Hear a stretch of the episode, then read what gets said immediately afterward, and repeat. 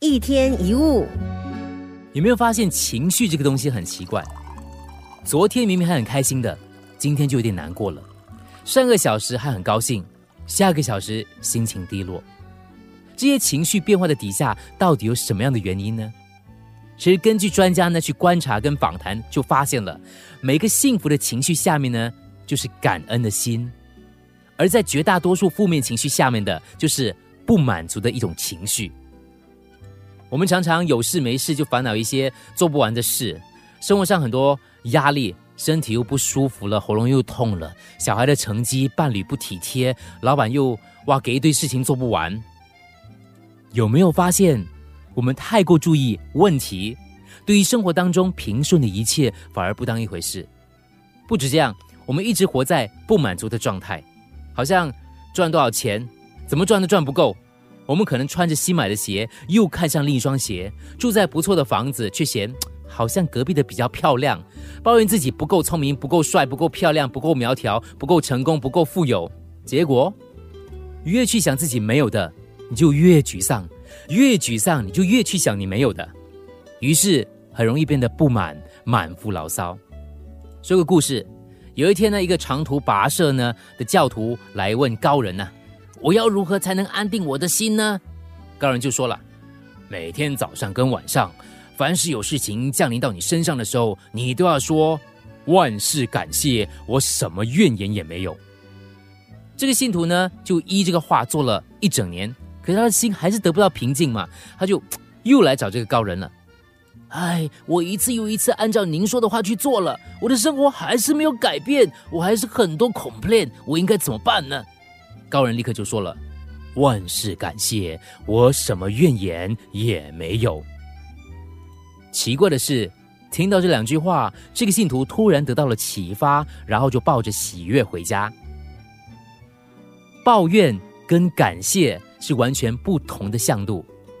感恩就是看见我们所拥有的东西，而抱怨则是专注在我们欠缺的东西。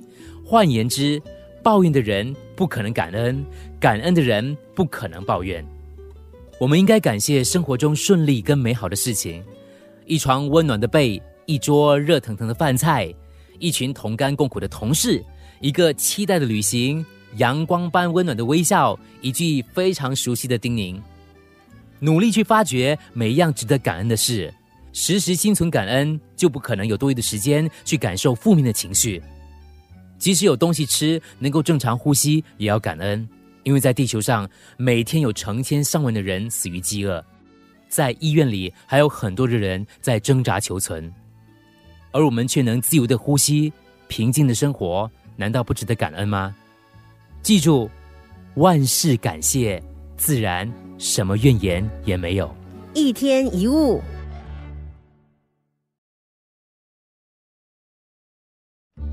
一天一物。可恶的人其实是渴望爱的人。当你觉得自己被打击或羞辱的时候，你会怎么样呢？你可能会去报复，你会用很激烈的话语跟方式来回应。可是你为什么会这样呢？因为你受到了伤害，对吗？人的本能都是保护自己，然而也正因为如此，很少人想到那个攻击我们的人，可能他也受到了伤害。这不是在合理化或是纵容伤害、纵容破坏的行为，而是看事情有不一样的角度。假如我告诉你 A 杀了 B， 你一定认为 A 做了一件坏事。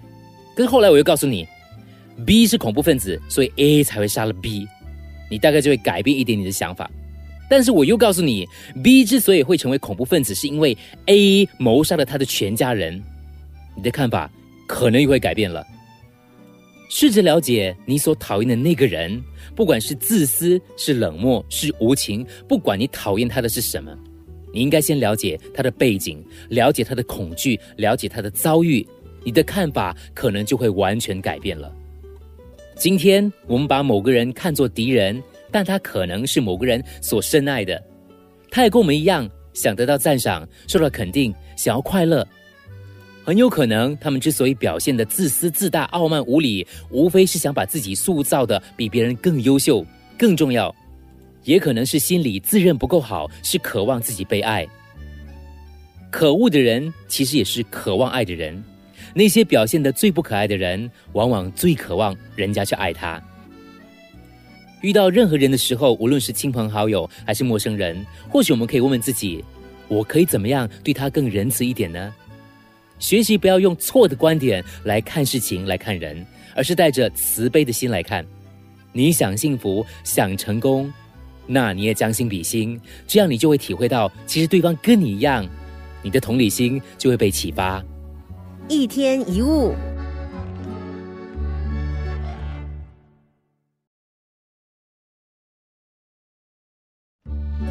有些人会说想变得不一样，想要改变现状，他们既想要改变生活，又想改变身边的人，但是为什么到最后什么都没变呢？答案是因为他自己没有变，对不对？一天一物。如果你说我是不幸的人，我渴望幸福快乐，可是当你用一个不幸的人的想法来做任何事情，你怎么能够感受到幸福跟快乐呢？你只可能让不幸继续的延续下去。你对先生或太太不满，你又想婚姻变得美满，可能吗？当你带着不满去看待你的伴侣，彼此只会更加的不满。你一直用同样的方法做事，却希望得到不同的结果，这怎么可能呢？人们总是为了找到对的人而费尽心思，其实自己要成为那个对的人才是更重要的。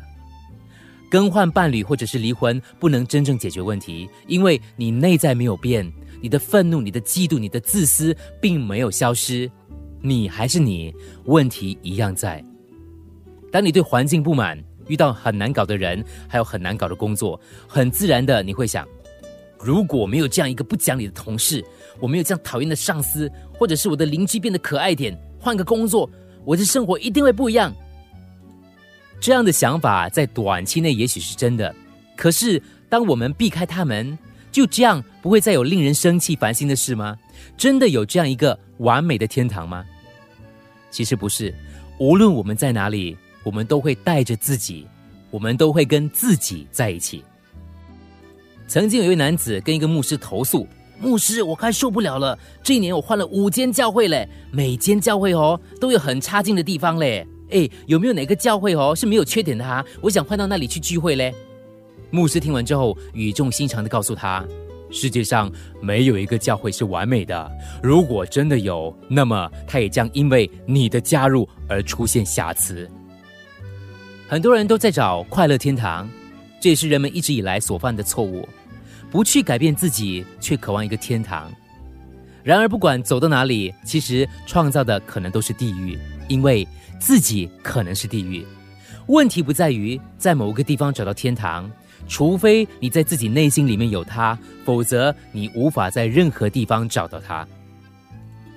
与其改变世界，不如先改变自己。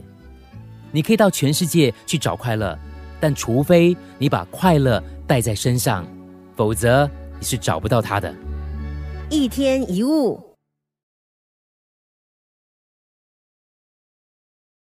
一天一物。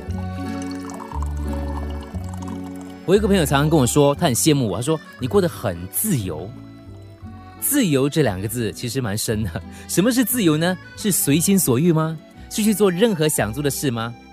其实这样的自由最后只会变成率性而为的冲动，让情绪像脱缰野马一样随便对人发飙，通宵达旦，呃，酗酒吸毒。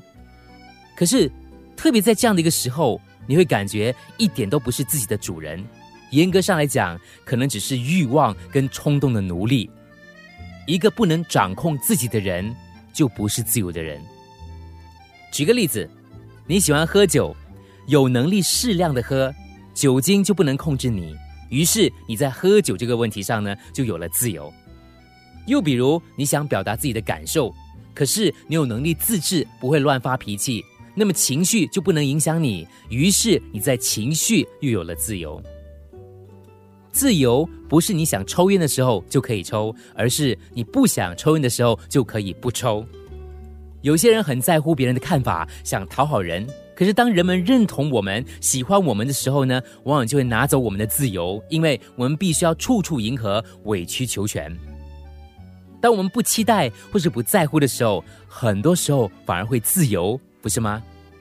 人是有自由意志的，每个人都是自己的思想、一切行为的主宰。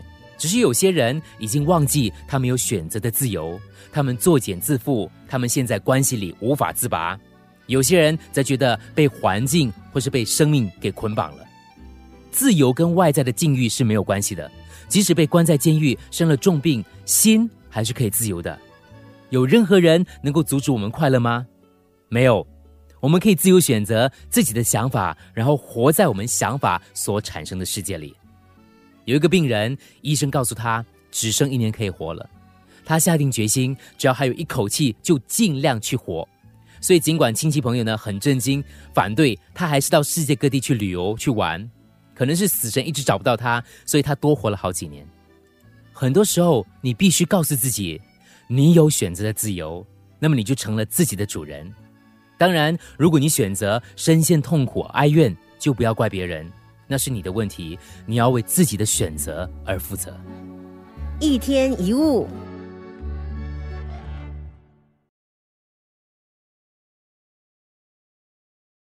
一天一物。所有快乐的人都是因为心变得快乐。基本上，生命只有一条法则，你的生命会如此，都是你自己决定的。如果你认为外面的噪音会打扰你，那么它就会打扰你。因为你准备被打扰了。如果你很讨厌某个人，你就越肯定这个人是令人讨厌的。一个忧郁的人，因为预期未来是没有希望的，所以在他眼中只会看到灰暗、负面的事。心所想的一切就是事实。有一句老谚语，你的世界是你的思想创造出来的。这句话是对的，完全正确。因为我们专注看到失去的部分，心情就会陷入沮丧。如果我害怕会有危险，我的内心就处在恐惧当中。如果我说我就知道事情没那么简单，事情往往就不顺利，很复杂。我们可以发现，很多发生在身上的事，在发生之前我们确实想过它会发生。每一个思想都会变成自我应验的预言，所以我们要觉知，不要总是烦恼这个烦恼那个， complain 这个 complain 那个。你所看到的世界是你所选择看到的世界。如果你有困扰或是忧虑，你总是去想最糟的状况，对自己根本没有什么好处。为什么总是要花心思去想最差的结局呢？你应该用热情跟乐观去渴望你想看到的结果。不要总是记得那些伤害你的人，忘了那些让你微笑的人。不要总是看到错误的地方，要欣赏那些美的。与其你抱怨挑剔你的伴侣，不如多想想对方所有让你可以开心的好的事情，把对方的优点列出来，这样感情可能就会越来越好。